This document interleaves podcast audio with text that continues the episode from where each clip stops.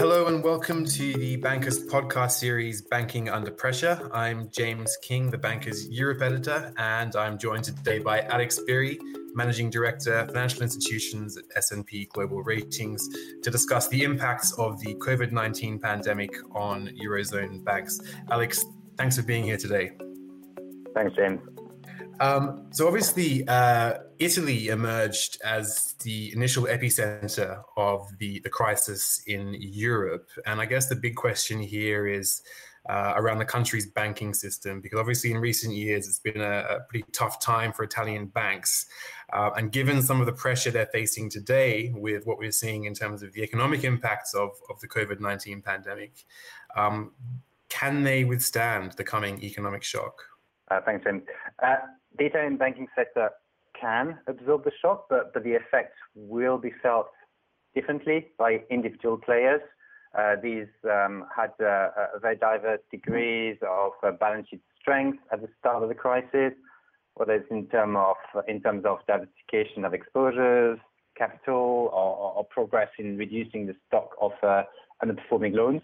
So the, most direct impact will come from the macro slowdown, the, uh, the steepness of the GDP decline, and the shape of the um, recovery afterwards will ultimately uh, determine credit losses and, and the hit on revenue generation.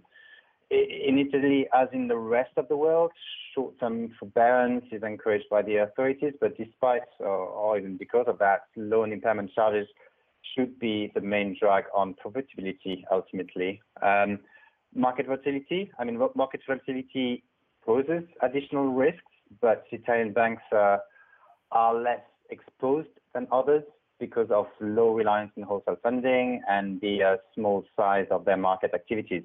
Also, uh, Italian banks tend to have um, large portfolios of domestic government bonds, but, but the volatility on sovereign bonds is uh, is unlikely to have a significant impact on capital, given they are typically uh, classified as a hold to collect um, assets. Uh, and finally, to go back to the um, to the point on the diverse nature of the Italian banking system, the, banks that will suffer more under this economic stress are probably the smaller banks. The Italian banking system includes a lot of mid-sized, regional, or even more local banks, and particularly those that have high exposure to some of the most affected regions and whose um, financial profiles already had a uh, lower capacity to absorb additional shocks when entering the crisis. Okay, sure. So there will be some variance between the performance of, as you mentioned, some of the smaller banks and some of the more larger and established uh, players in Italy. But taking this now looking at this issue really through a, a wider European lens. We've seen we're talking now uh, in the middle of April, and we've seen some of the uh, projections from from the IMF in recent days uh, around the outlook for the global economy. Um, and really, if we look at, I guess.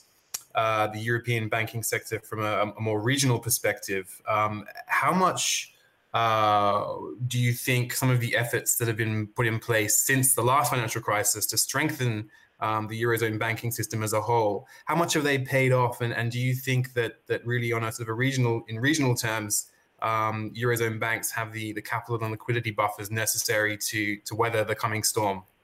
Mm-hmm. Um, yes, I mean the the efforts have paid off. I'd say. Uh, I, suspect many standard setters must be feeling quietly uh, vindicated because over the past 10 years, there has been a uh, substantial strengthening in the uh, bank's capital and liquidity position. I mean, let's not forget that during the global financial crisis, we didn't even we didn't even have um, consistent liquidity metrics or, or, liquidity requirements uh, across jurisdictions uh, or in Europe, for instance. Uh, if you look at the, the Basel Committee, they, they published their latest monitoring report, uh, I think back in early April. And according to this report, for the 30 or so of the largest European banks, including the sample, the uh, CET1 or the core capital of that group increased by, uh, I think it was 58%, and that's about 400 billion euros. Uh, and that was between the middle of 2011 and the middle of 2019. Um, so quite a large amount, certainly, and that's on top of a general de-risking of um, of this bank exposure during the period. So that should really help banks absorb um, uh, this shock, even if we will see some deterioration in the credit profile of uh, of number of, banks. Um, and these strong buffers do change completely the uh, the tone of narrative this time around. So they allow allow banks to be seen as a uh, as a tool to get through this crisis, uh, to be used as a conduit for the authorities' uh, monetary uh, and economic policies. Um, that said, banks' leverage by nature of their business models remains high, and liquidity can still evaporate rapidly. Uh, and finally, I'd say that the, the regulatory tightening that has supported banks' balance sheet strengthening has also has also um, it's also led to a multiplication of the ratios that banks must must meet from a regulatory point of view, and therefore it has led to a uh, multiplication of, of potential tripwires for banks. So eurozone banks' resilience remains also dependent on, on a few external factors. Uh, I probably see three uh, main factors. One is the um, the support the authorities are providing to households and corporates. Substantial amount of support has been provided directly there. Number two, the uh, ECB's substantial liquidity support to uh, financial markets and banks, for instance, uh, TLTRO, the latest version of it. And then finally, as well, the clarifications around the uh, regulatory flexibility for banks to dip into some of the regulatory buffers that they have built uh, over the past 10 years and the relaxation of uh, Pillar 2 rules um, that was announced uh, in March uh, by the ECB. Um, something that alone frees up about 120 billion euros of uh, of capital um, for banks. So we're not talking of uh, pocket money, uh, but let's see how temporary these dips into regulatory buffers will be. Okay, sure. So, so in, in general, then we, we have to wait and see. But as you mentioned, uh, buffers are stronger, and the system as a whole is, is in a much better position than it was uh, during the last crisis. So that, that's encouraging encouraging to hear. But one point, I guess, which is um, a little less negative or is more negative, sorry, is um, is really around uh, profitability and, and banks' ability to, to, to turn a profit. And, and obviously, in recent times, um, as a function of, of the interest rate environment, and obviously, uh, you know, uh, uh lower growth um, across the region, um, banks have been uh, struggling in this in this respect. Um, so, what are the implications, I guess, of a further hit to, to eurozone, eurozone banks' profitability moving forward as a result of of, of this crisis? to set the scene for, for the large European banks, the uh, median ROE or return on equity last year was probably around 6%. Um, so yeah, low. Uh, and that was even, that was before the uh, onset of the crisis uh, with a uh, historically low or materially, materially um, improved cost of risk for, for most banks. So yes, not, that's not a great um, starting point. Uh, and one prediction we can safely make for this year is that the median ROE will be much lower, uh, much, much lower still.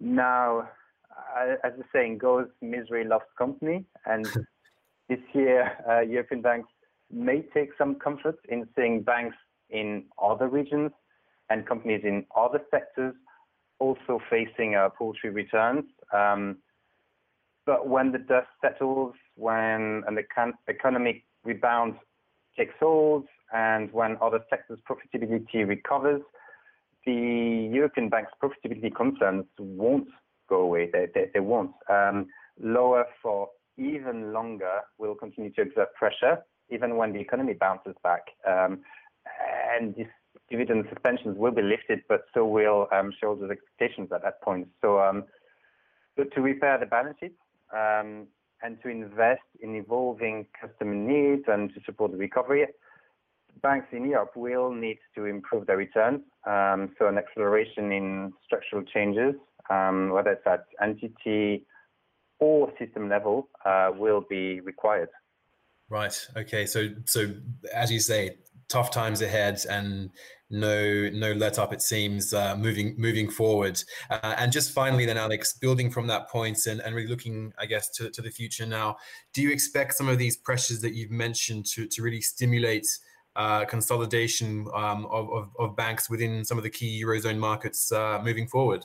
Uh, it's it's been a little while that uh, people have been talking of greater consolidation in eurozone, um, but with little concrete results so far. Um, even if regulators before the crisis were starting to sound a little bit more supportive, um, regulations are, are, sometimes portrayed as a parent Um, but as we've seen, authorities can be pretty flexible with regulations when it need, when it benefits the uh, the economy or supports their their objectives. Um, but lower for longer, and the private sector that may need to uh, deleverage post COVID-19 will um, it will accentuate the pressure on banks' profitability. Um, also, customer needs are evolving.